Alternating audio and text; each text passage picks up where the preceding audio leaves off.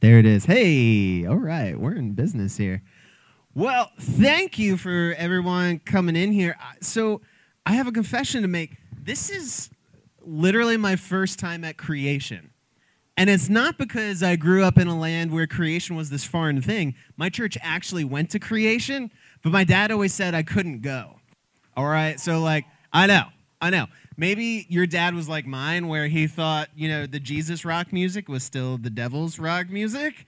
And like, we, I don't know what he was picturing, but literally, when I got the invitation to come here and share, I felt like I had to ask permission from my dad.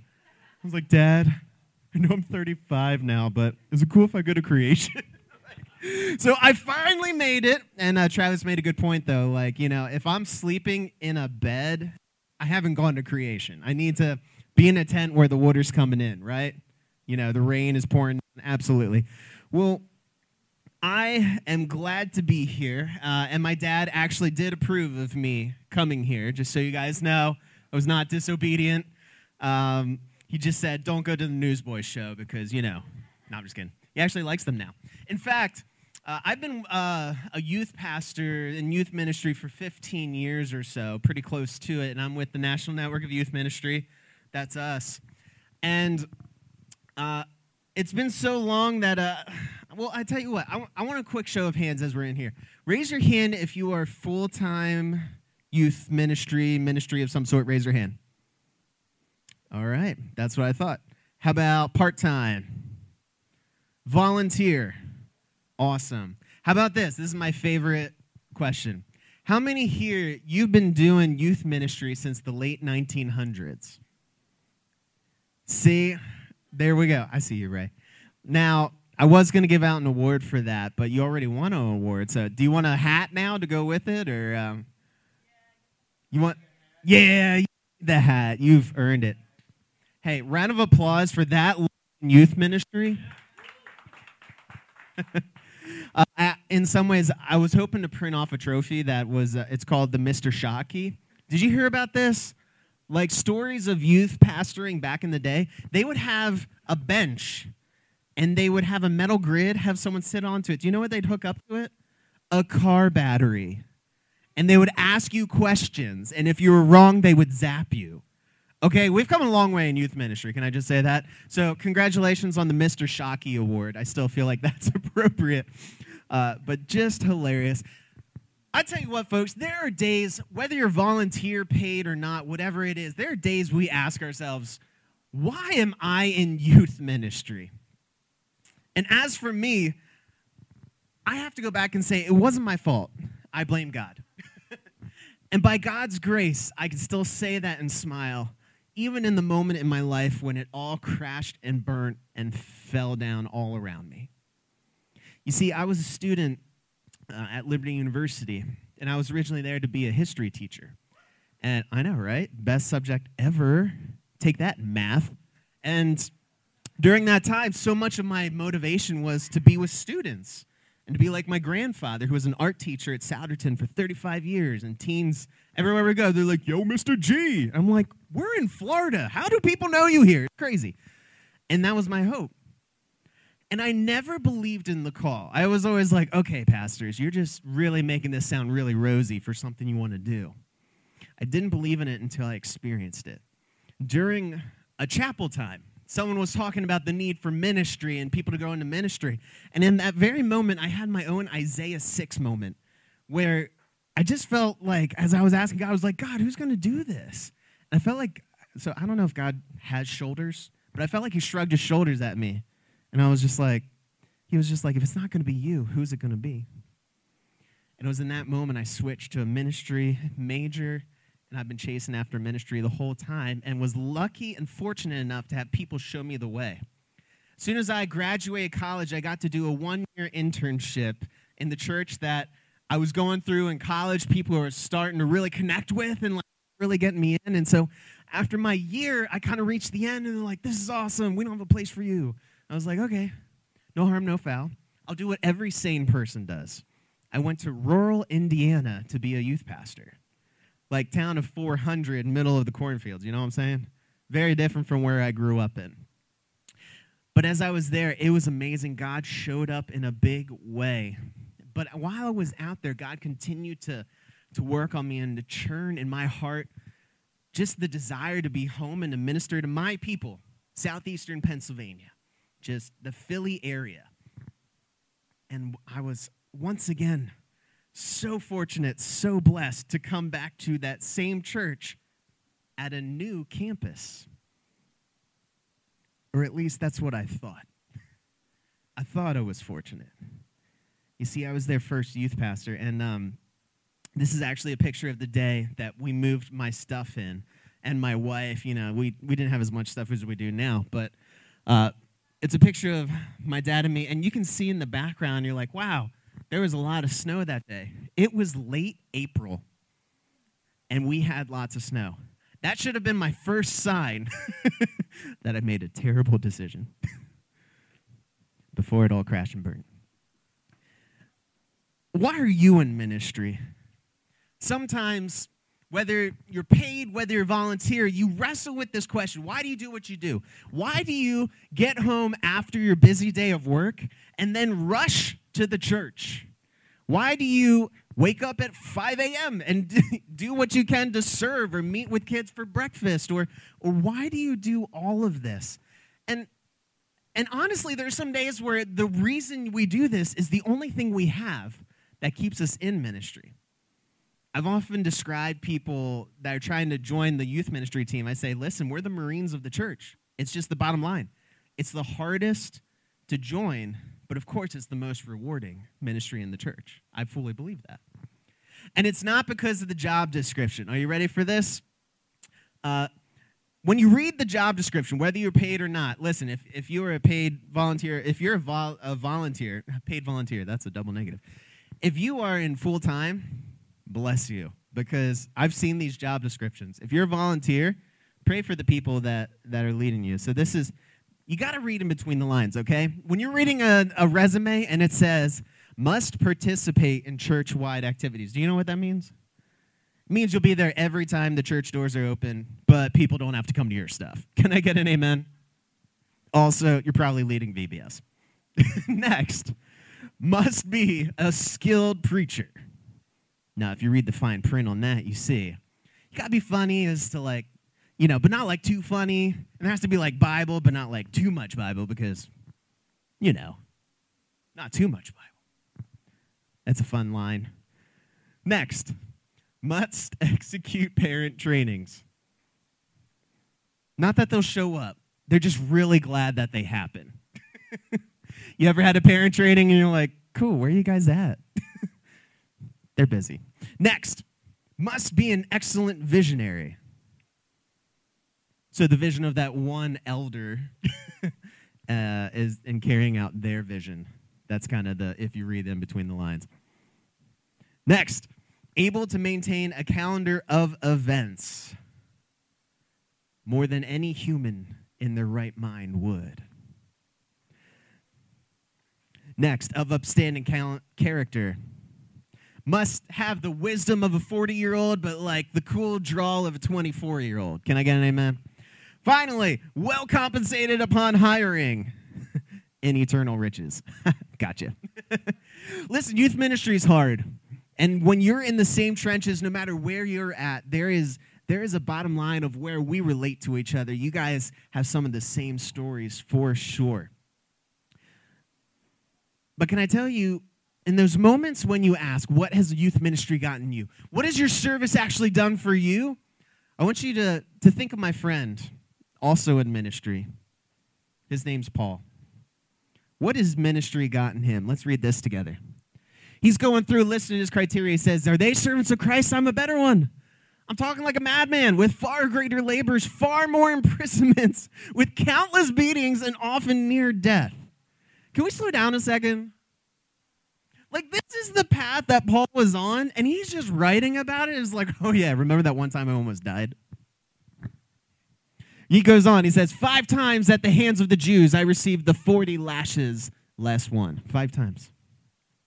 Next, he says, Three times I was beaten with, with rods. Once I was stoned. Three times shipwrecked. A night and a day I was adrift at sea, on frequent journeys, in danger from rivers, danger from robbers, dangers from my own people, danger from Gentiles. All right, so like the own, your own people, yeah, they were trying to kill me. Oh, and the people that weren't my people, yeah, they were trying to kill me. It's like, okay, everyone's trying to kill you, Paul. Got it. Okay in dangers from rivers, robbers, my own people, Gentiles, danger in the city, in the wilderness, at the sea, false brothers, in turmoil and hardship, through many sleepless nights, and hunger and thirst, often without food, and cold and exposure. Whew. Listen, sometimes I need a reality check. When I think, like, man, ministry's tough, I'm really suffering for the Lord. Sometimes I dial up Paul and I'm just like, okay, maybe I'm doing okay. Maybe you haven't had this type of external pressure. Maybe you haven't experienced this. Maybe you experienced some of it. And maybe you're sitting here saying, like, okay, I haven't gone through all that, but can I tell you something you have gone through that's similar to him? You've gone through the internal struggle that Paul is about to describe. You've experienced. Do you know what he says in the next verse? He says this Apart from all these things, you know, all these little things like nearly dying, being whipped, all these things. He says, apart from all that, there is a daily pressure on me of my anxiety for all the churches. My anxiety for all of the churches. Paul's saying, like, yeah, being adrift at sea, not great. But internally, I carry the weight of all those people I ministered to. Folks, whether you're volunteer or paid, it's the same with you. You carry that same weight. I know you do. Maybe yours would read a little differently. We turn to a uh, First John read 11:28. It's the semi-heretical version. If you're, you know, flipping through in your Bibles, uh, maybe I hijacked this a little bit and switched it to say this. Apart from all the other things, the low pay, feeling under research, constantly blocked on plans, stretched, feeling like I don't have the answers, feeling too young, then feeling too old. On top of all of this, there's a daily pressure on me for my anxiety for this generation that they follow Jesus all the days of their life. You have that same anxiety like Paul. And that's why you're in ministry, right? That's why you're in ministry. It's for the people like Becky, whose mom hits her when no one's looking. It's for people like Sammy, 15 years old and pregnant. It's for people like Nair, whose dad's not around in his life. The countless guys hooked on porn, smoking weed, whatever the vice is. It's the people like Abby Jean who took her own life. Folks, every one of these scenarios are true stories that I carry with me over the years. Everyone. That's why we do what we do. We continue to offer ourselves. We continue to pour out. We continue to bog down our schedule, all of it. And can I tell you what teens actually need? It's this this isn't super creative, but I think it's profound. Teens actually need a meek vice shepherd. Meekness. Now, meekness isn't too sexy nowadays, am I right? When it comes to leadership, we need strength, we need vision casting, we need plans, we need PDFs, and we need an app. All of this is great and fantastic, but what about meekness? Meekness is something that Jesus says the meek will inherit the earth. It seems kind of important. Meekness isn't concerned about building platforms, building influence, creating a following.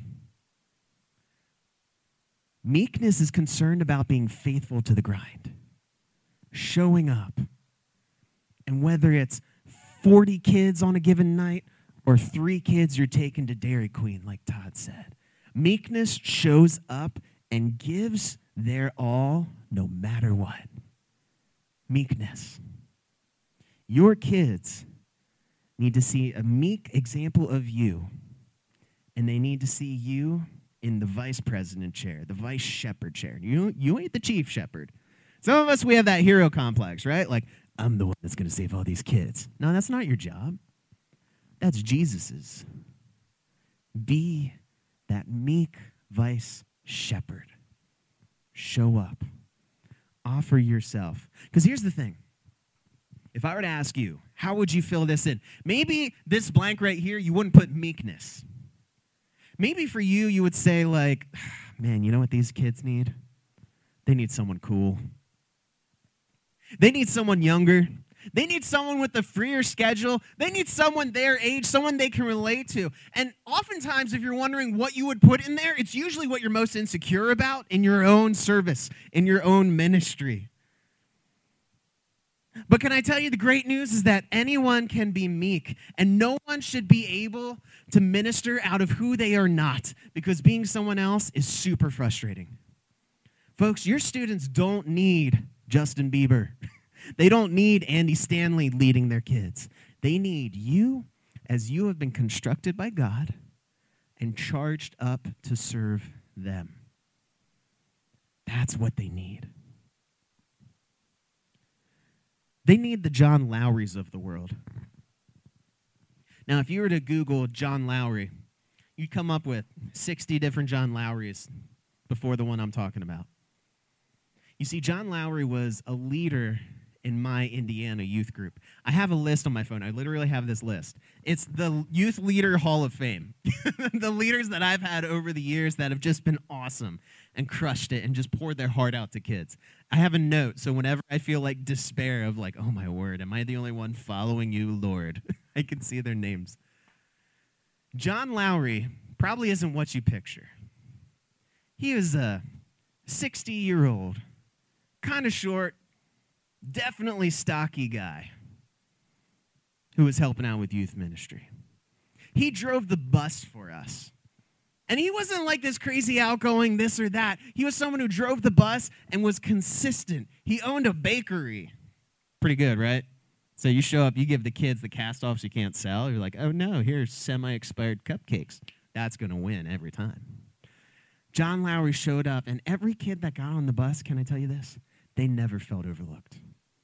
They knew that someone was watching them. We need people like John Lowry to be the heroes of this youth ministry thing. We need people like him to be the ones we're looking towards. We need irrelevant shepherds. In an age looking for relevancy, we need irrelevance. Can I show you a Henry Nouwen quote? I actually just read this last week, and I was like blown away by it. I thought it was so good. Take a look at this. He says, I'm deeply convinced that the Christian leader of the future is called to be completely irrelevant and to stand in this world with nothing to offer but his or her own vulnerable self, to enter into a deeper solidarity with the anguish underlying all the glitter of success and bring it to the light of Jesus there. We need more irrelevant leaders to embrace this. Because it's exactly as Jesus says in Matthew 11. His invitation is this. This is his invitation to you as a leader, you who are constantly pouring out. He says this Come to me, all who are weary and burdened, and I will give you rest. That's the chief shepherd. He goes on. He says, Take my yoke upon you and learn from me, for I am gentle and humble in heart and you will find rest for your souls. For my yoke is easy and my burden is light. If we follow the trail of meekness with the chief shepherd, the pressure's off in ministry. Your kids need someone who is being led in this, chasing after meekness, not popularity, not anything to do on a phone, and nothing but presence and following Jesus in front of teens. That meekness, you live it after you've found it. I'm telling you, that's what we can offer teens that the world can't. So, what teens actually need is a meek vice shepherd, but it doesn't stop there. It's a meek vice shepherd who knows the way forward who knows the way forward. Listen, we can't mail it in when it comes to critical thought. when it comes to prayerfully planning, when it comes to showing up prepared to the best of our ability, we can't just show up and say, It's enough if I'm just here. We need to be ready to have a plan to take our kids somewhere specific. 75% of it is showing up, but it's not all of it. May 2nd, every year, will be a day that lives in infamy. You're like, wait, wasn't that like June 6, Pearl Harbor? Did I get that right? Hold on, where's the history buff? Did I, did I get that right? June 6? Sounds right? Either way. Dang it. I'm thinking D Day. They're both infamy. There we go. Yeah, lots of death. May 2nd, not as much death, but infamy for me. You see, when I came back to this church, fresh, like landed the dream role, I was like, man, this is it. Here we go. It didn't take long before I realized there were two roads going separate we were reaching kids, like we were reaching messed up kids, like really messed up. And it was something awesome. Kids were coming to Christ. Like there was a good pocket of kids who were like excited and ready to go. And then there was there was just more pressure and more weirdness and more tension from leadership. And I was just like, listen, I I don't understand what's really happening. And I'm not great with conflict. Like I kind of turtle up. I'm like, uh, stop yelling at me. You know, that's me. But May 2nd is a day that will always stick with me. I call it T Day. T Day. Because back in January, before the initial T Day, everyone else got cost of living raises on staff. Do you know what I got? I got a document with 10 things I needed to improve if I wanted to increase my pay. And feeling blindsided and feeling like, blown away. I was, I was stunned and in silence. And, and the person sitting across the table said, what, what are you thinking right now? I was like, I feel like I got an ultimatum and my job's at risk. And he said, Well, don't think of it that way. So I was like, Okay, I'm going to do it. I knew that in six months on, Jan, or on June 1st, we would have a review, see where we were at. May 2nd rolls around and I was fired for not being good enough at my job. I didn't call it T Day because it, I was terminated. I called it T Day because the phrase I had to use is that I was transitioning out of the role. And if I were to stir up trouble or say any other story, I would lose my severance for my wife and my newborn child. T Day. Ministry can be tough. Ministry can be tough. But as I'm looking back, I realized that I was not able to ascend the three year chasm. Have you guys heard of this? No, because I just made it up. You ready? Looking back at this, I can kind of see what happened. Now, if you're a volunteer, I want you to realize that don't check out and just be like, well, this is just for paid people. No, like, this is like the status and optimism of the ministry that I'm going to show you. As soon as you hire a new youth pastor, there are expectations, there's optimism, there's belief, there are very many opinions flying around. Now, as the paid pastor, your optimism starts off really good. You, we know the honeymoon phase. You've heard of this. This is the same in ministry. You start off just being like, Yes, I have found the best church on earth with the best people. And your optimism in your first however many months keeps going up, up, up. And then eventually, there's the moment. The moment it drops. You see that? Just boom. Maybe it's the realization that people are talking behind your back. Maybe it's getting called into that one meeting. Maybe it's just a steady realization of, oh no, am I even a good fit? Whatever it is, there's that oh crap moment. Can I say that? Can you all handle that? Okay, I said the crap word. There's the oh crap moment. And as since we experienced life through emojis, in the beginning, honeymoon phase, and then the oh crap moment, and we're just like, oh my word, what are we gonna do? It's usually after the first year, too. Now, trust me, I've been in the I've been in the spot where it was like four months in and you had to endure. But you take this dip, and then you gotta dig out of the chasm. The honeymoon's over. Now, everyone else is kind of on a, a different path too. Every experience is a little different, but oftentimes I've found that the students in your group probably aren't feeling as bad as you are during this oh crap moment when, when everything kind of you know gets a little challenging you see like here like they're, on the up and up and then maybe a little bit after they're kind of like whoa what's going on? But they're generally bought in. Your students are generally bought in. Parents they're generally bought in right? Like have you guys ever had weird tension with the parent? It's not fun. Parent just wants the best for their kid and they're often going to feel the same way that their kid does about the group. If they come home and the kid's like, "Oh my word, this is the best," and we did this one game, and you know, kid lost an arm, but what are you gonna do? You know, that that's normal stuff. And the parent is like, "Hey, if my kid's excited, I'm excited." But sometimes the dip hits right around when the oh crap moment happens in your life. And then you have those. Can we be real? Is this a safe place? We have those parents where no matter what you do, they already think you suck and you should be out of here. They're already out on you. it happens. There are people with lots of opinions where they're just like, this ministry isn't going anywhere. I need to go to the church down the road to save my beautiful children. It happens. Now, folks, there are a lot of opinions all over the place. Sometimes the leadership team is super bought in and just like, yeah, we're in sync, man, let's go. Sometimes as a, a volunteer, you feel the same thing. As a volunteer, you're like, you have all these hopes and expectations of the ministry in the first year. And then as year two comes around, sometimes ministry under a new person is the hardest. That's the part where people are like, hey, this person's not operating like I thought he or she would. Hey, I thought we were going to improve in this, but these seem like empty promises.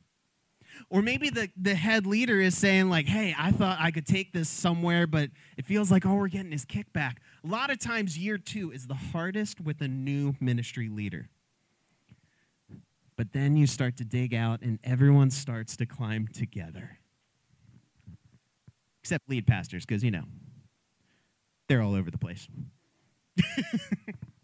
lead pastors can be in your corner and just be like the best thing or it could be that they, there's just nothing you can do to impress them. You can't win them over. Who knows? I've been with a lot of great lead pastors, but it's always a crapshoot. This is the general trajectory of a ministry. Now, I didn't survive it one time. And looking back, I'll say this I'll take 33% of the blame. I'll take 33%. Because there was a part of me that wasn't great at strategic thinking. I had a leader who kind of came into my office one time and, and she sat down and she's like, hey.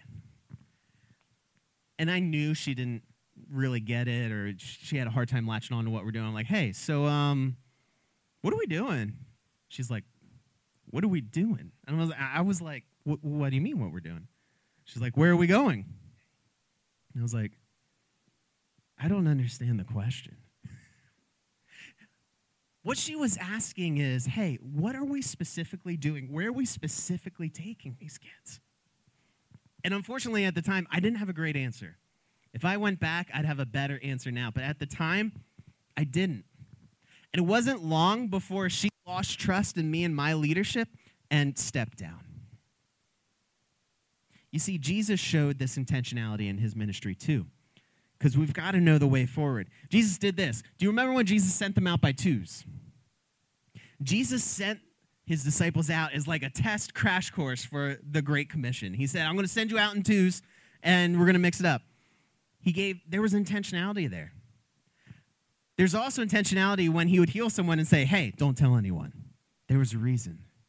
There was intentionality when he said, Hey, I'm telling you these things. You're not going to understand it now, but later you will. And there's also int- something else. Who here you've watched The Chosen? Raise your hand. So, The Chosen has been fantastic. My favorite part of the second season is when he's working on the Sermon on the Mount. Because this sounds weird. I thought Jesus just went everywhere and was like, Behold, salt of the earth, if it doth lose its saltiness. Yeah, I'm just like, the thought of like, what if Jesus had to prepare a sermon?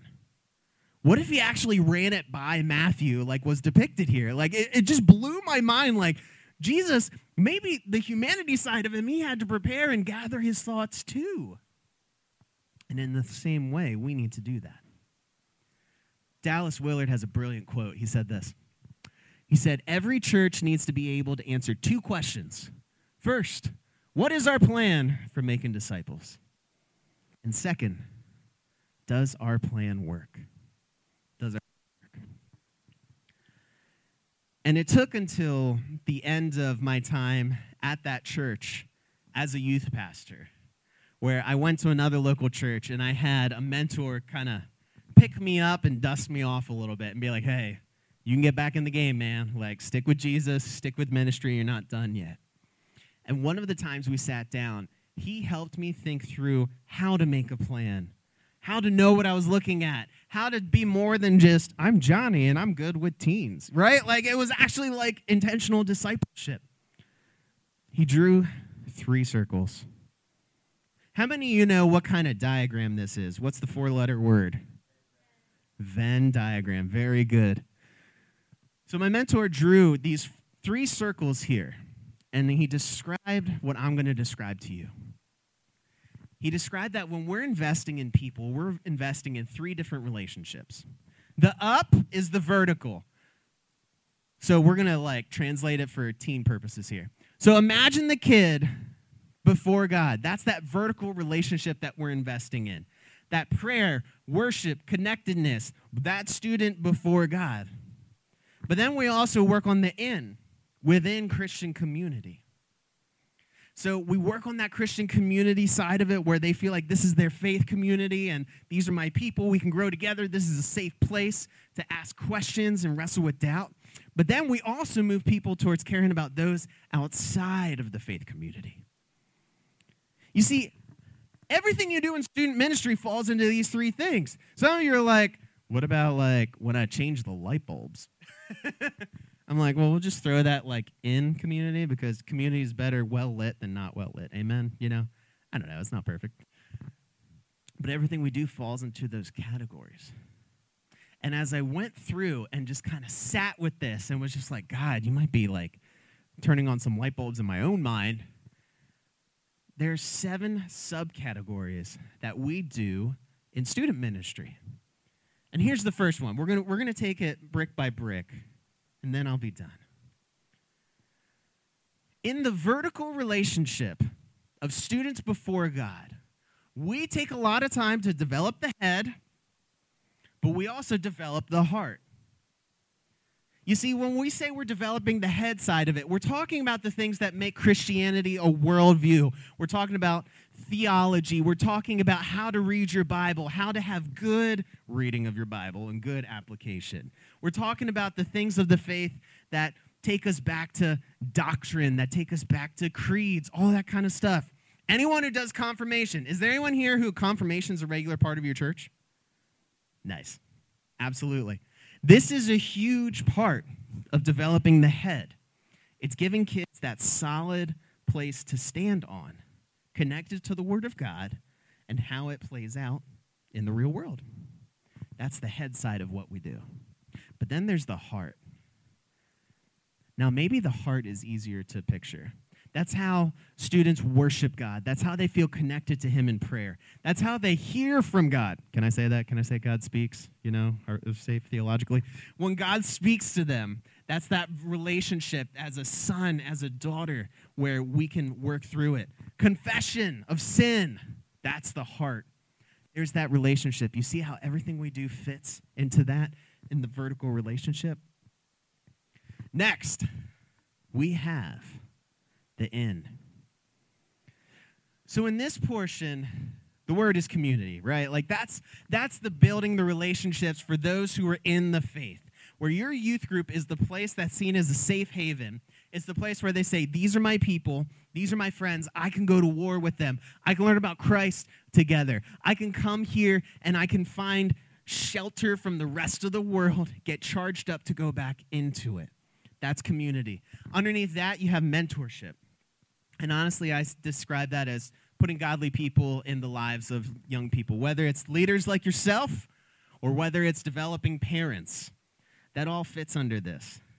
Giving teens the path forward and have it lived out in front of them. That's mentorship.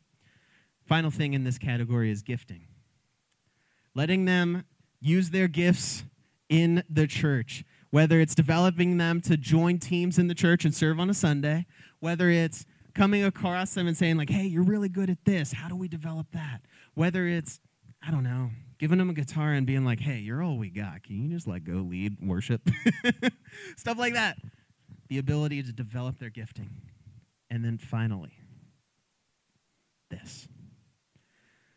For those outside of Christian fellowship, it's the idea of serving, which is meeting the physical needs, and sharing the gospel, which is meeting the spiritual needs. You can picture those. Now, listen, I want to give you just a quiet moment. If you're here with teammates, I want you to talk and just kind of discuss. And then I, kind of want to have a little bit of share time. I've been doing too much talking. I want you to kind of share just the bird's eye overall view. Where is your group strong? And where do you feel your group is weak? So remember, head and heart, you probably can latch on to that.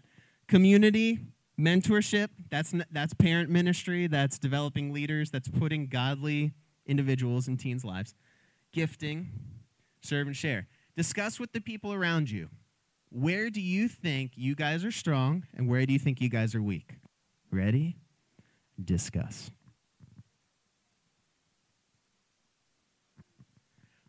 All right, let's hear some sharing. And no, that wasn't a literal 30 seconds. You guys do the same thing, right? You're like, yeah, I didn't count. Felt like 30 seconds. All right, who wants to share? Like maybe a strength, weakness, pushback, call me a liar, whatever you need. The floor is yours. I see I see this table right here. You guys look ready to answer. Let's hear some thought. It, yeah, so that's that's really insightful stuff you shared, and absolutely, the stronger the community is for the in, the more confident they are to step into the out for sure. Um, so yeah, that was really good. And here's a bummer too. Community is harder to build in high schoolers than it is middle schoolers. Listen, if you're in your, you know, if you have a, a new leader in your church and it's like their first year, just expect that juniors and seniors are oftentimes mentally checked out with the new leader. They're like, change into the guard, cool, I'm out. It's terrible. I'll fight against it every time. I will invite. But what that's what I constantly see is the pushback of like, it's hard to jump back into community when the leader shifts, unfortunately. But yeah, so you invest in that middle school core as they come up. Man, you guys might be humming in a couple years. That that's awesome. Middle schoolers are the best, by the way. Can we just all agree? no. I love middle school, man. They're up for anything. Someone else uh, want to share strengths, weaknesses? Yeah. Share your faith. And they're like, with who? My mom's a Christian. yeah. No, so I grew up in a Christian school and I felt that frustration of like, I want to share my faith, but not only did it, was I like in a Christian school, but like everyone on my baseball team and stuff, they already believed. I'm like, what do I do? So, yeah, that sometimes we need help uh, getting out of that shell. You know, Philly Project, whoop, it's a great way to do it. Um, but yeah, so let me ask a question. Do you guys have a very highly formed head? Like, is that a is that a pretty strong point of the relationship? Folks, it's so crazy. Like, this is starting to sound like Enneagram witchcraft, how it like, you know, just to each other. But sometimes as Christians, we develop this head and we believe theology is the only reason we come together. And we forget that evangelism, oh, I'm going to say it. Oh, I'm going to step in it. I'm sorry. Evangelism might be more important, or we need to cheat that way a little more just to bring everything back into balance. You know what I mean? Like to have an active faith, doers of the word, not hearers only. Throwing it out there. I'll shoot you my email. You can send me all the hate mail you want. Uh, but yeah, develop theology super important. We need to make sure we're getting kids moving. And what I see across the country is this when it comes to the out, we're getting really good at the serving, meeting physical needs. As our climate becomes more political, combative, a lot of people have dialed down the share to kind of be like, well, that just needs to be relational. You can't talk to people you don't know about the faith. And you can, you can. I did this, uh, I'll show you an assessment in a second. The only group of all the assessments I've given out, the only group that was really good at sharing their faith was Cru, an organization centered around sharing their faith. I've never come across a church that says, you know, our strength of our ministry is actually training kids to share the gospel. And we need it. We need it. But our society is very much pushing against it. Absolutely. So you guys are kind of starting to see the wheels turning. It, it helps to picture this. And what I've done over the years is this every trimester, we have a different goal. The group I'm with now, we're really focusing on community and mentorship because I'm part-time youth pastor. I've just been in this church. I'm like, we got to trust each other and we got to get our leaders on board. So this summer, these are the two things we're focusing on. But there have been semesters in the past where I said, hey, our kids at this point, we need to get them worshipers. So that dictates our calendar. Do you see how that works? It says like we're going to really have worship nights that like drill down. We're going to do a series on prayer and like actually pray. Or we've had seasons where we say summer is service. Every summer, we're going to hit the streets. We're going to close down our regular programming. We're going to do more service projects. Do you see how it's so important to articulate where you're trying to take teens? This isn't just getting a smorgasbord of these are all great ideas, because we will default to our strengths and our hobby horses. There are some of you, man, leadership development is your thing and in your ministry, you're just pumping them out, baby. You know, you're just like, yeah, little John Wesley's all over the place, or John Calvin's, whatever you prefer, just all over the place, man. And then, but then it's like, oh, but if, if we just focus on that, we're really leaving out the vertical relationship. Do you see how every part's important? We need to get good at all of these. We need to offer these. Now, you have areas that you're naturally gifted in. But we need to work to find leaders who help us think through all seven areas. We need to realize the ebb and flow of a calendar, where summer is a great time to start looking out. Where the in, maybe that's maybe you dial down programming and you beef up potlucks. Like Bob Lenz said, like he built a whole church that way, potlucks. All of this is the framework that sometimes we need to picture what we're after. Because, folks, I'm not that smart. It took me way too long. Like, like I said, I'll take 33% of the blame. It's because I couldn't picture where I was taking people. 10 years later, I'm a little smarter. Now I feel like I have a framework where I can say, all right, God, what are we doing? Where are we taking your kids? This summer, what do we need to be about? And as you work through, it gives you language, it gives you rails, and I got to tell you, I actually have changed my whole budget to go in these seven categories. Where every dollar I spend, I have to say, the reason we spent this is because it's a head thing. You know, maybe it was paying curriculum, heart thing, whether it's, I don't know, communion elements, right? Like it helps you think through why you do what you do. Doing stuff, painting the, the youth room, I don't know, community. I just kind of throw it in there and be like, yeah, we need a good space. That's fine. All that to say, hopefully that gets the ball rolling because we need to do everything we can for teens. We need to model it, but we also need to spend time before God and say, where should I take these teens? Now, final thoughts. I have an assessment that can actually, you can go through, and some of these checkpoints as you're going through, as you rate yourself on it, it'll show you which areas of those seven areas are your strongest and which are your weakest. So if you have a QR code, you can pull that up. It's a 70 question assessment. It's pretty hefty. Pretty hefty. But imagine if you took five people on your team through it. Maybe you, two parents, two students, your whole, whoever. You take your people through it, you're going to get data to really talk about. You're going to get some thoughts of, huh, never thought of that before and all that's available to you. And I will reach out to you after you do it with your results and kind of a hey conversation. Can we talk about it? So feel free to do that. If you're like, hey, I can't do the QR code, just send me an email right here. If you have any questions about, I don't know, anything in ministry, sports, stocks, don't ask me about finances. I'm, I'm a mess. Um, but yeah, this is my contact. Feel free to reach out to me for anything. And as we just blasted through with a hose, I would love to give you the chance. Are there any questions, whether it's this, whether it's the optimism grid, whatever it is. Are there any thoughts and questions that have come up through this time?